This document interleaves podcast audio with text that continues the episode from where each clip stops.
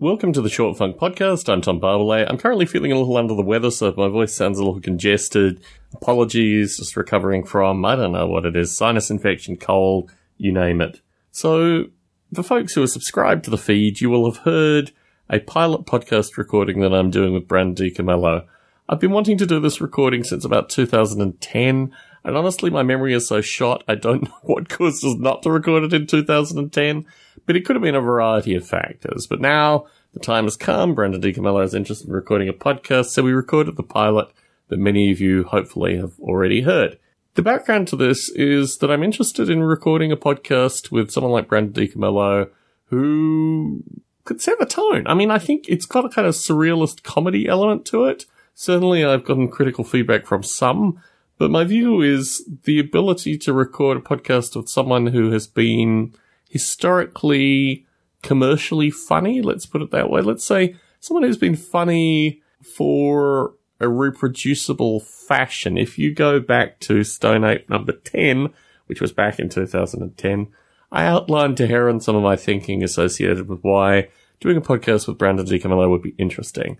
And I hope this continues out through this project. He could just get very sick of the format within a recording or two, but we'll see how it pans out. Obviously, there's a lot of subject matter that could be touched upon, but I'll let him decide. I mean, ultimately, it's really a recording which is pretty well mutually defined. And I think folks might be interested associated with what's happening with This Comes Next. Well, Jay has been sick. I'm now sick. So we're working through mutual sicknesses and trying to find a recording time that will be beneficial. We've got a long list of topics to go through, but I think This Comes Next is defining itself in its own right as well. So my interest is, can I fit in another podcast in my already packed podcasting schedule? And is the conversation with Brandon DiCamello as an extended conversation? What benefit does this have in my own kind of cognitive sense? I actually quite liked the pilot. I thought it was sufficiently abstract, sufficiently surrealist to be cleanly identified as having a good contribution from Brandon himself, and I think that's probably a direction that this recording is going to take in the future. Whether as an audience or not, time will tell. It needs to have a name and a podcast feed and these kind of things in order to get people interested and actively involved. But in the short term, we've got one piece of listener feedback, which I think is going to be very interesting. And if other folks that listen to Short Funk want to provide listener feedback, now is the time to get in early and have comments discussed accordingly. Now, my perspective in terms of this being a long-term podcast, everything can go wrong, anything can go wrong, and I just want to see how it pans out.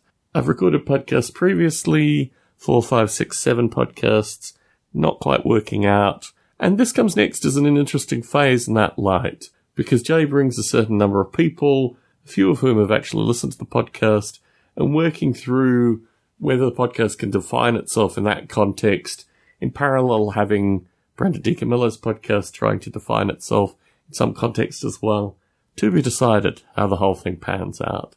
I find recording content, even recording interesting content, it's difficult to get folks engaged in the commitment of listening to these recordings. So I'm certainly looking for listener feedback here associated with the directions that things should or may take. Tom Barbalay in San Jose, signing out.